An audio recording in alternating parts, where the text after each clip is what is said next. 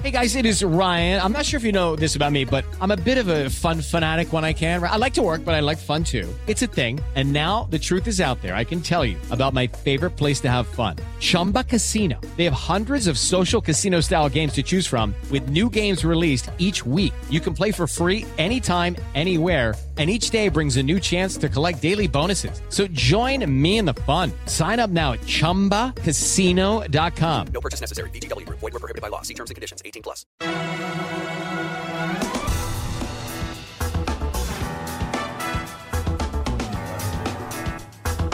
Conselho de CEO com Carlos Sambrana.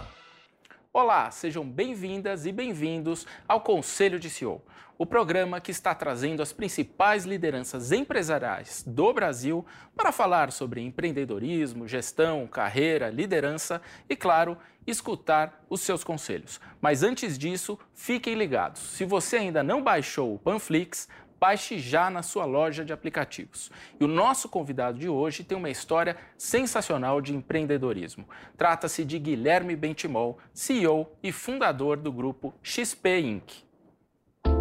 Nos últimos anos, uma leva de novos empreendedores surgiu criando empresas que mudaram mercados e reinventaram a forma de fazer negócios. E um dos principais expoentes desse movimento é o carioca Guilherme Benchimol. Em 2001, ele fundou a XP Investimentos em uma pequena sala na cidade de Porto Alegre. Com poucos recursos, dava aulas de como investir na bolsa e vendia os cursos de porta em porta. Passados quase 20 anos, a XP Incorporated é uma das maiores empresas do Brasil. Com capital aberto na Nasdaq, em Nova York, ela estreou no ano passado valendo mais de 19 bilhões de dólares e hoje vale mais de 25 bilhões. Hoje a XP conta com 2,3 milhões de clientes, 460 bilhões de reais sob custódia e se prepara para lançar o Banco XP e uma nova sede no interior de São Paulo. Aos 44 anos de idade, formado em economia pela Universidade Federal do Rio de Janeiro, Benchimol é também um garoto propaganda da empresa que costuma usar o bordão Acredite no Impossível. Praticante de ultramaratonas e fã de Ayrton Senna, o empresário costuma traçar paralelos entre negócios e esporte, e a competição é um deles. Não à toa, foi eleito em 2018 como uma das 50 pessoas mais influentes do mundo pela agência de notícias Bloomberg. E a gente já está aqui com o Guilherme Bentimol. Guilherme, prazer recebê-lo no Conselho de CEO. Prazer é todo meu, Carlos. E depois dessas imagens todas, eu fiquei até com saudade de correr, correr minhas ultramaratonas. Já faz tempo que você não corre? Já faz um tempinho, já faz, já faz uns sete, oito meses mais ou menos que eu não corro nada. É, mas quando acabar sim, essa pandemia, essa... você volta. Vou voltar, sim, sem dúvida. Estou treinando, pelo menos. Ah, isso é bom. Agora, Guilherme, falando de empreendedorismo, é, quem olha hoje a XP valendo mais de 25 bilhões de dólares na Nasdaq, é, a gente às vezes até se espanta, falando: nossa, essa empresa vale 25 bilhões de dólares. Como é que ele conseguiu criar uma companhia assim a partir do zero? É, tem o lado bonito, que é esse da empresa hoje valendo tudo isso. Mas eu queria que você me falasse um pouco do outro lado, que ninguém vê. Ao longo dessa jornada, quantas vezes você imaginou que a XP poderia quebrar? Olha, Carlos, a vida do empreendedor é uma, é no fio, é no fio da navalha o tempo inteiro, né? Uh, e acima de tudo, você não pode acreditar que você chegou lá. Porque se você acreditar que chegou lá, você vai baixar a guarda, vai relaxar e aí que e aí que é o começo do fim, eu diria, né? Mas sobre quebrar, foi muito no comecinho, né? Depois que a empresa foi ganhando consistência e ganhando corpo, uh, a gente foi garantindo a trajetória dela com, com consistência e, e, esse pensamento não voltou no, acabou não voltando no tempo. É. Mas, mas como, como, você muito bem comentou no começo, eu comecei com 10 mil reais no bolso, era uma salinha que tinha 25 metros quadrados, então é, eu não tinha naquela época apoio de fundo de investimento, não tinha nenhum, nenhum mentor, então eu tive que aprender a me virar sozinho. Né? Então nesse momento ali teve uns dois anos de, de vida muito difícil, onde eu me lembro que, que, que no final de 2002 eu estava sentado em frente à minha escrivaninha, eu morava num kitnet em Porto Alegre, fazendo meu currículo, porque eu estava quase quebrando. Né? Eu tive que vender meu carro e assim por diante. Então, eu diria que eu comecei como todo empreendedor comum do Brasil. E, mas depois que a gente superou essa fase inicial, a empresa ela foi crescendo, obviamente que, que nunca é uma linha reta, e você vai aprendendo sempre a, a, a evoluir com os erros, né? Mas o sentimento de quebrar foi só no comecinho mesmo. Agora, quanto tempo você ficou sem receber salário, receber dinheiro da empresa no início? Ah, no início foi uns, diria que uns dois, três anos, eu tirava o mínimo necessário.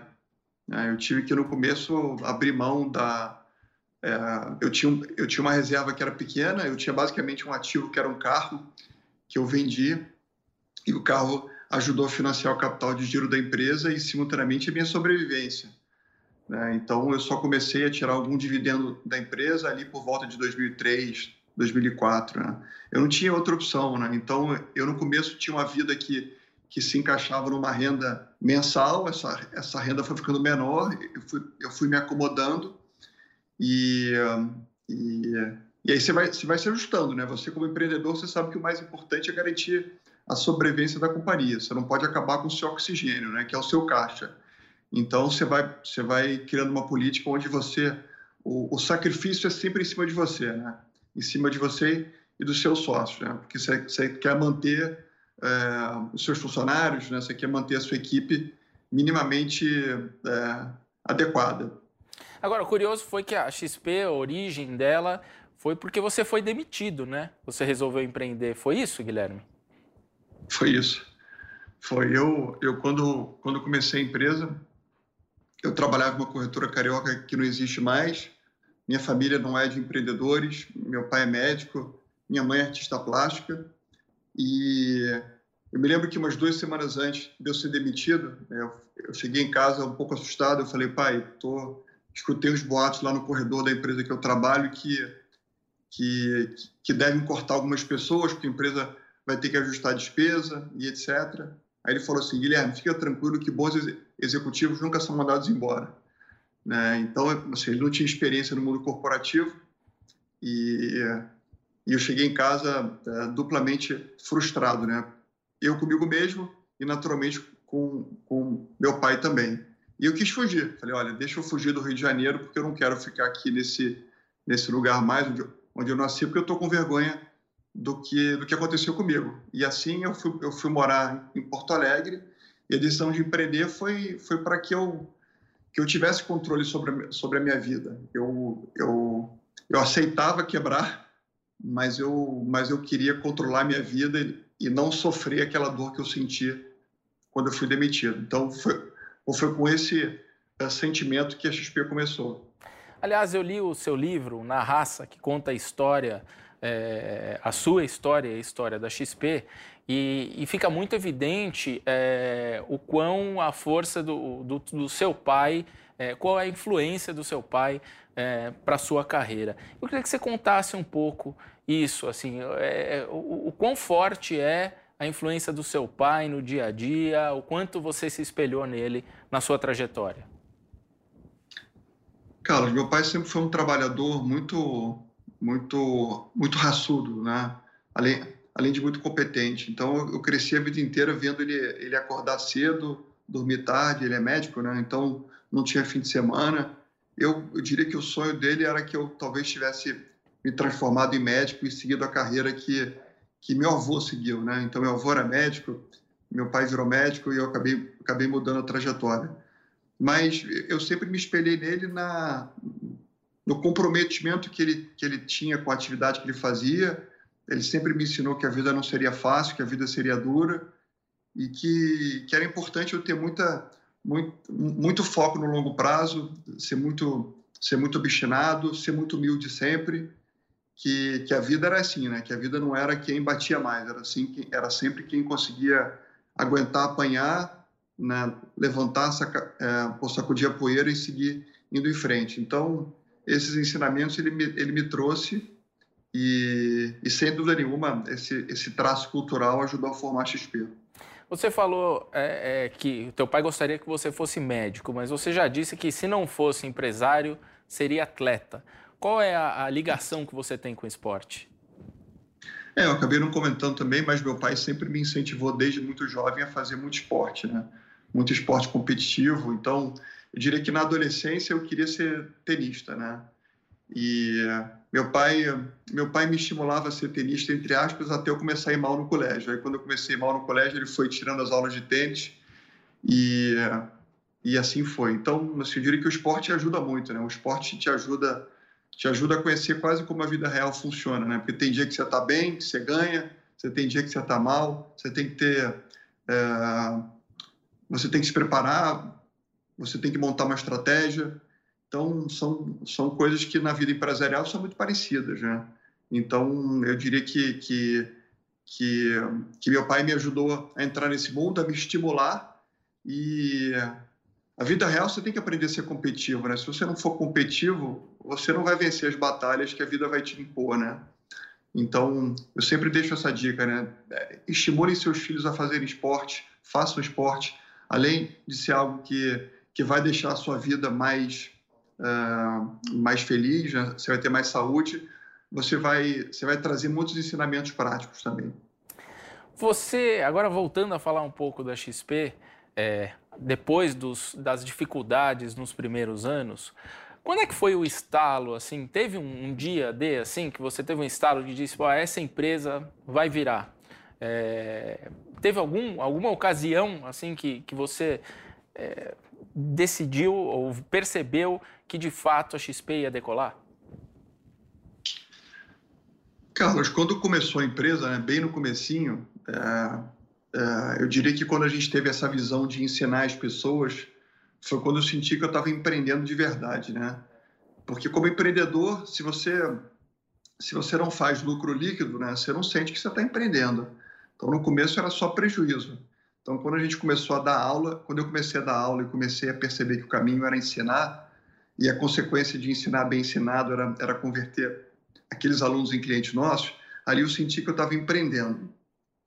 Mas eu só, eu só senti mesmo que, que o projeto começou a ter robustez de verdade em 2010, quando um fundo britânico, a ACT, entrou como acionista nosso. Que aí teve um selo de qualidade de um, de um investidor externo que entrou aportou 100 milhões de reais na companhia. Nosso, nosso valor de mercado na época eram 500 milhões de reais. Então, ali foi quando eu senti que a, que a coisa tinha ficado sério mesmo. Né? Porque até lá era, era a gente empreendendo carreira solo. Né? Você não tinha... Sim, a gente investia no mês seguinte ou nos meses seguintes, se nos meses anteriores a gente havia acumulado é, sobra de caixa. Então, a vida, quando você é sozinho, é muito mais dura. Então, quando entrou esse investidor, teve um selo de qualidade e aquilo realmente é, trouxe a sensação de que, de que o projeto tinha ficado, é, de fato, muito sólido. Mas quando você acha que foi o gatilho para ganhar mais clientes, trazer mais produtos, enfim? Conta um pouco dessa evolução da XP. É, porque a XP era uma corretora, acabou virando é, uma empresa que tem atuação em vários segmentos, obviamente no mercado financeiro. Olha, o gatilho veio quando a gente comprou, a gente por sete anos foi agente autônomo, né? Então, em 2007 a gente comprou a, a última corretora do ranking da Bolsa Brasileira, que era a corretora American Invest, uma corretora que tinha três funcionários, literalmente. E, e, a gente começou a montar a nossa corretora a partir dessa compra.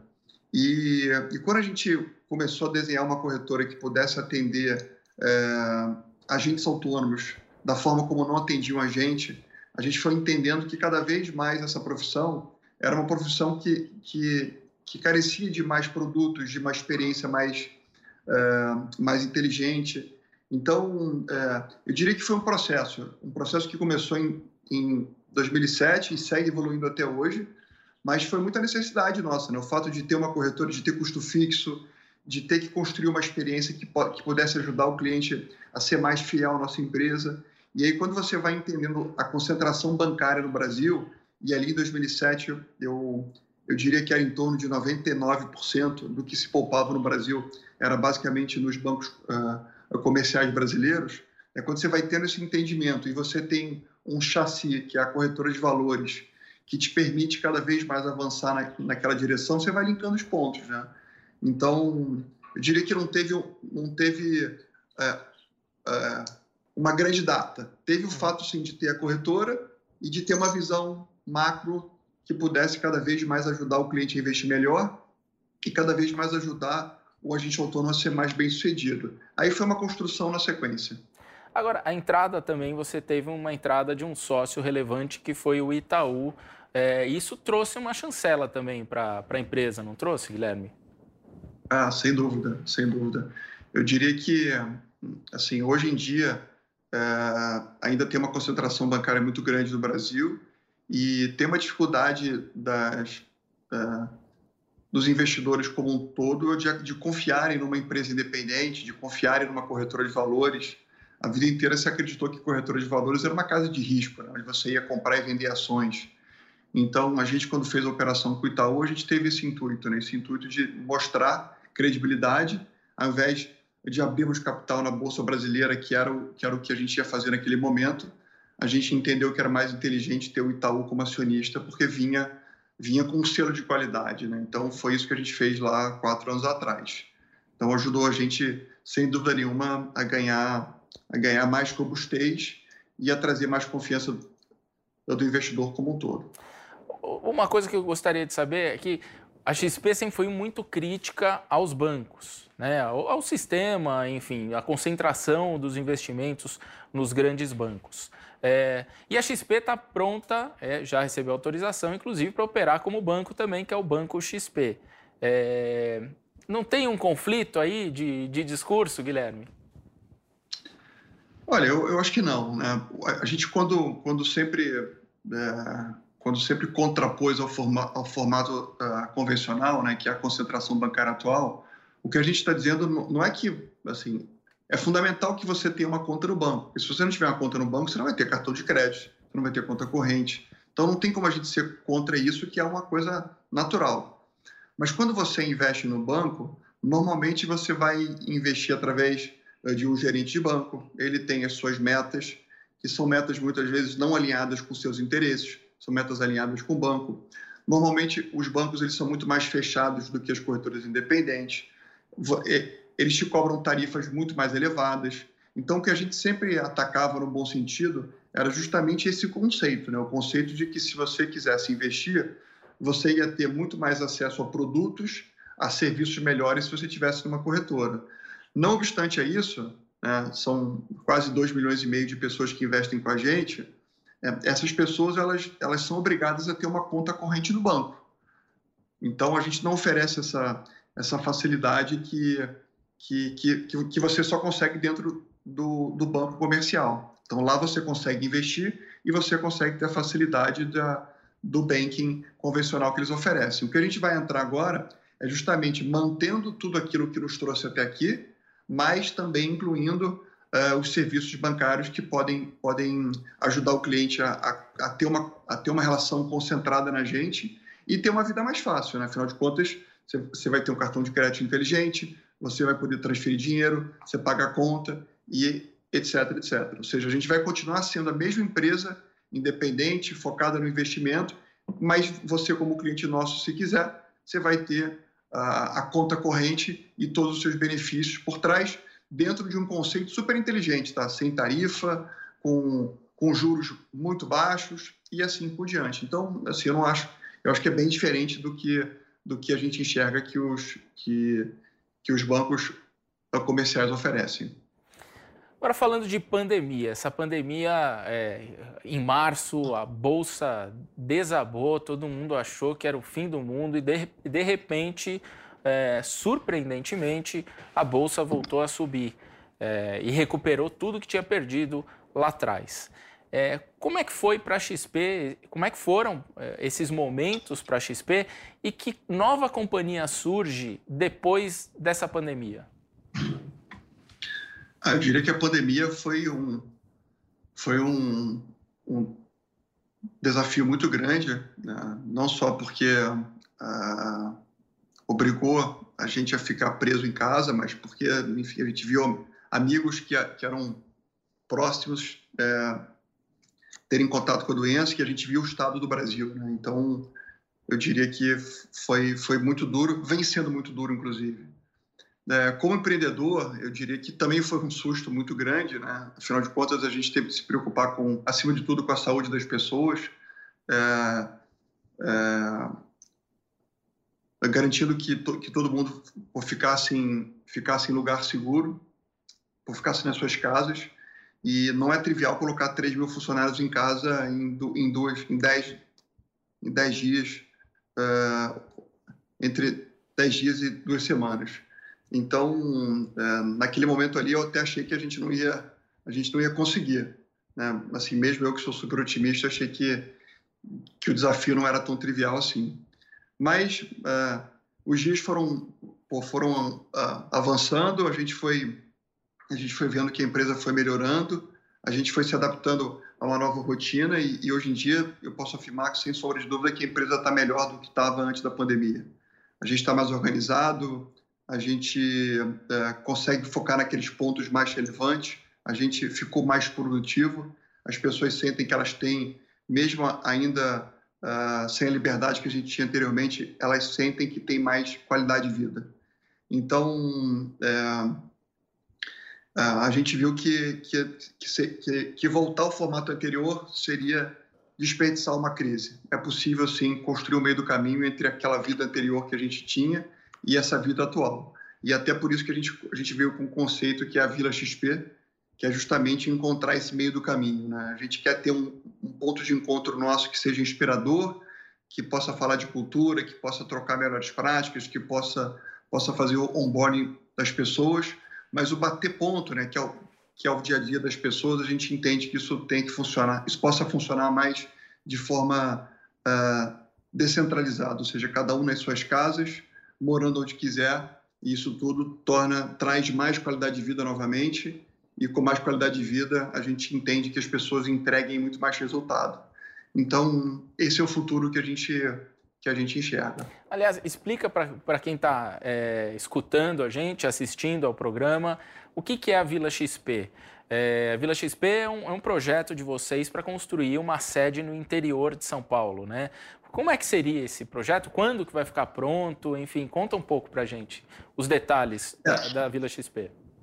A Vila XP é uma, é uma sede nova, né? A nossa sede até então era na Faria Lima, em São Paulo a gente tem 10 andares, são 25 mil metros quadrados, e o que a gente vai fazer é, é, trocar essa sede eh, de lugar. A gente vai continuar tendo um espaço importante em São Paulo, que é muito mais uma base comercial e um ponto de encontro, mas a matriz da empresa ela vai ser em São Roque, é, e vai ser uma sede onde as pessoas não vão, não vão ser obrigadas a ir como, como anteriormente. Né? Como eu comentei, é um ponto de encontro onde as pessoas vão um dia na semana, vão um dia a cada 15 dias, e o que vai ser feito lá é, são temas que a gente entende que, que, que é importante ser feito fisicamente, né? que, é, que é, de novo, troca de melhores práticas, é, lançar projetos, falar de cultura, é, é, se aproximar das pessoas. Mas essa sede não vai ser uma sede que, que vai ter aquele, aquela, aquela mesa tradicional que você senta e você trabalha. É né? uma sede inspiradora, integrada é, com a natureza, com muita quadra de esporte, com, com, com, muitos ambientes onde fica agradável você você ir até lá. Então, nesse formato é o que a gente entende que, ou seja, a gente vai construir um, uma nova forma de trabalhar. Né? Não é aquela forma fria e dura que, que acontece quando você trabalha em uma empresa que, que, que existe na capital. Né? É, é um formato onde, onde as pessoas se sentem mais esperadas e, e, e, com muito mais liberdade. Então esse é o conceito que a gente está a gente vai trazer a partir de agora. E já tem data para começar a construção? Pra, a construção pra... começa daqui a, daqui a uns dois meses e a gente são várias fases, né? A gente acredita que a fase 1 ela vai estar tá pronta no final do ano que vem. Né? Fase 1 aí, é, já, já pode começar aí, aí lá na Já pode começar a frequentar, exatamente. Né? Mas foi rápida essa decisão? Foi, foi acelerada pela pandemia ou vocês já tinham a ideia não, de fazer gente, isso? Não, a gente, a gente fez agora. Na verdade, a, a, pandemia que nos trouxe essa oportunidade, Carlos. Então, o fato de. A, a gente, logo quando. A gente, quando estava no meio da epidemia, a gente é, começou a discutir como é que a gente ia voltar. E aí pô, veio à tona que, eu, que a questão não era se você ia voltar, era não fazia sentido mais voltar ao formato anterior. E aí que veio toda essa visão de construir de construir uma sede diferente né, e, e, e, deixar, de fato, as pessoas com mais liberdade. Né? As pessoas esquecem, né, mas a, é, eu diria que a maior parte das pessoas que trabalham em empresas uh, em São Paulo tem vida muito dura, né? É comum que você gaste duas horas no trânsito, é comum que você só veja o seu filho no fim de semana, é comum que você não cuide da sua saúde como deveria, que você não faça esporte. Então, quando você enxerga essa nova governança corporativa e você mostra às pessoas que elas vão ter vidas melhores e que a gente vai continuar tendo a coisa boa que era o que tinha no passado, né, isso, isso traz uma qualidade de vida muito grande e traz uma entrega de resultado muito importante para o cliente, né, que é quem mais importa no final. Então, é, é, a sede ela começa, ela começa a ser, a ser construída agora, são várias fases, né, como eu comentei anteriormente, e a fase 1 termina no final do ano que vem, onde a gente começa a testar a vila e começa a formar as novas fases na sequência. Falando de cliente, que você acabou de, de mencionar, é, a XP tem mais de 2 milhões de clientes hoje e vinha num ritmo de captação mensal muito forte. É, com a pandemia, continuou esse ritmo? Em que média que está o nível de captação é, de, de novos clientes e também de, de dinheiro sob custódia? A captação nossa segue, segue crescendo como um todo. É, eu diria que a pandemia, ela, no caso nosso, ela, ela acelera o crescimento, acima de tudo, porque, porque obriga, porque baixou ainda mais a, as taxas de juros. Né? Isso, isso naturalmente incomoda as pessoas, leva as pessoas a, a encarar investimento de um jeito diferente. E, e, além disso, o fato de nós sempre, sempre é, crescermos levando educação financeira às pessoas, né? quando as pessoas ficam mais em casa, essa, essa equação acaba sendo feita com mais intensidade. Então, eu diria que a combinação de, de ter é, juros menores com, com mais conteúdo, é, isso, isso, isso acelera o nosso crescimento. Então, eu diria que a pandemia acelerou, acelerou, acelerou talvez aquilo que fosse acontecer nos próximos anos. Não, você não pode dar uma palhinha para a gente aí de quanto que vocês estão captando por mês?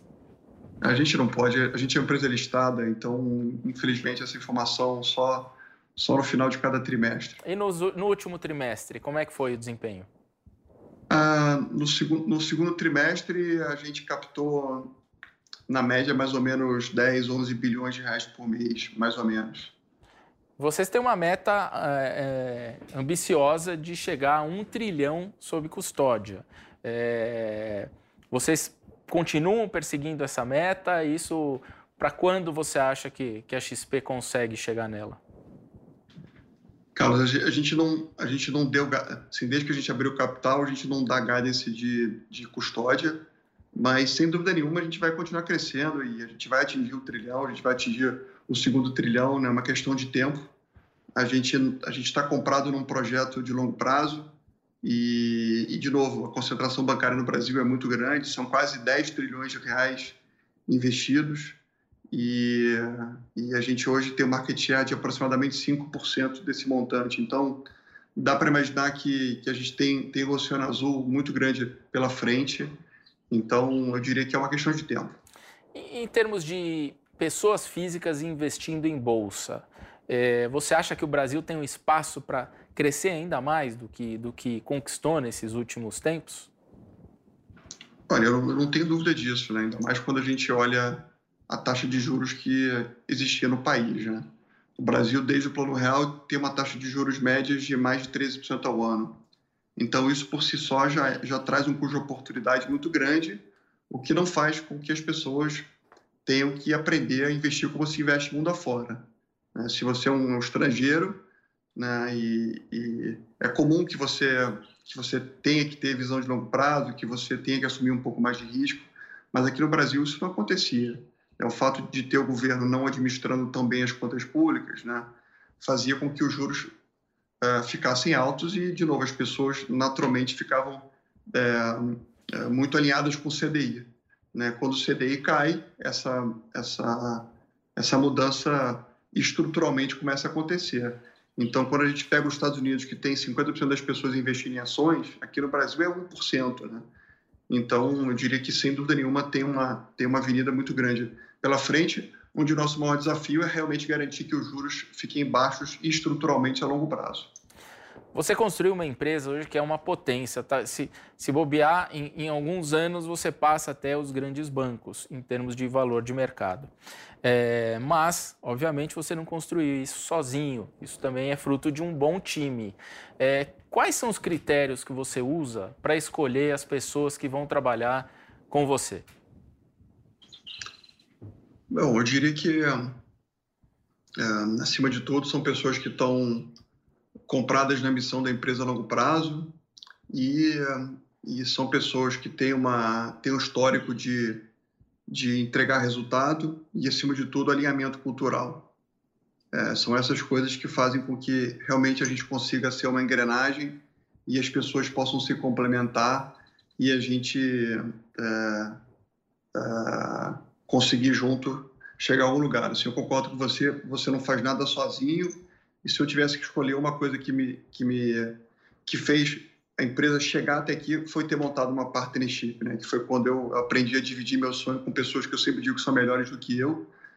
E quando a pessoa se alinha comigo e ela vira minha sócia a longo prazo, é, é porque ela tem essas características e, e quando ela se sente dona da empresa de fato, diria que, que, que o comprometimento aumenta de forma bastante expressiva. Quem é um empresário que você admira? Existe algum empresário que você se espelhou ao longo da tua jornada? Olha, é, eu diria que, que, no, que no Brasil, assim, o, o Lehman é talvez a minha grande inspiração. Jorge Paulo Lehmann, aprendi, né? É o Jorge Paulo Lehmann, eu aprendi, a admirá-lo, aprendi a conhecê-lo um pouco mais de perto. E eu diria que por tudo que ele fez, não só no Brasil, mas fora do Brasil, ele, ele certamente é o maior empreendedor que o Brasil já teve. E, e sem dúvida nenhuma, uma, as empresas que ele construiu ocuparam um, um espaço importante mundialmente, né? Então, se eu tivesse que escolher alguém, escolheria ele. A gente está caminhando para o final, Guilherme, do programa e como diz o nome do programa, Conselho de CEO, a gente quer escutar o seu conselho, principalmente para aquele empresário que está enxergando oportunidades e também para aquele que está passando por dificuldades. O que, que você diria para eles? Olha, eu diria que o conselho de CEO é, é controle muito bem o seu custo fixo, é ele que vai te matar, é, aliás, ele que pode te matar em, em algum momento. É, é fundamental que você que você possa cuidar bem da cultura da sua empresa. Eu diria que é isso que a longo prazo faz a diferença. Se você começar a contratar pessoas que que, que gerem resultado no curto prazo, mas que não não comungam desses valores, em algum momento você vai começar a criar muitas confusões internas e, e no final não vai dar certo. Né? E acima de tudo se mantenha humilde e bastante flexível. Né? Assim, é importante que você tenha uma postura de capim, né?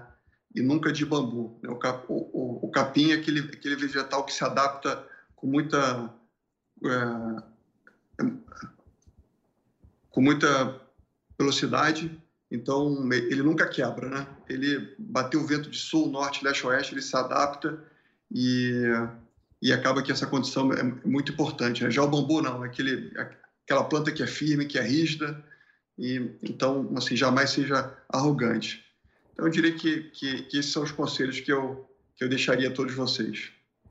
Maravilha. Guilherme, muito obrigado pela sua presença hoje no Conselho de CEO. Acho que foi uma aula para todo mundo que está escutando ou assistindo esse programa. Obrigado, Carlos. Muito a gente se vê em breve. Nos vemos. E o Conselho de CEO dessa semana fica por aqui. Lembrando que todo o papo com o Guilherme Bentimol fica disponível gratuitamente no aplicativo Panflix. Então, se você ainda não baixou, corre lá na sua loja de aplicativos e faça já o download. Na semana que vem, estaremos de volta com mais um grande entrevistado aqui no Conselho de CEO. Te espero aqui. Até mais.